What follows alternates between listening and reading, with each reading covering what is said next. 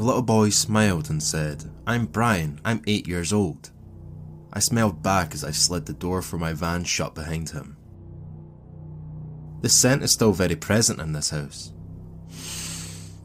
Ah, I love the smell of decay.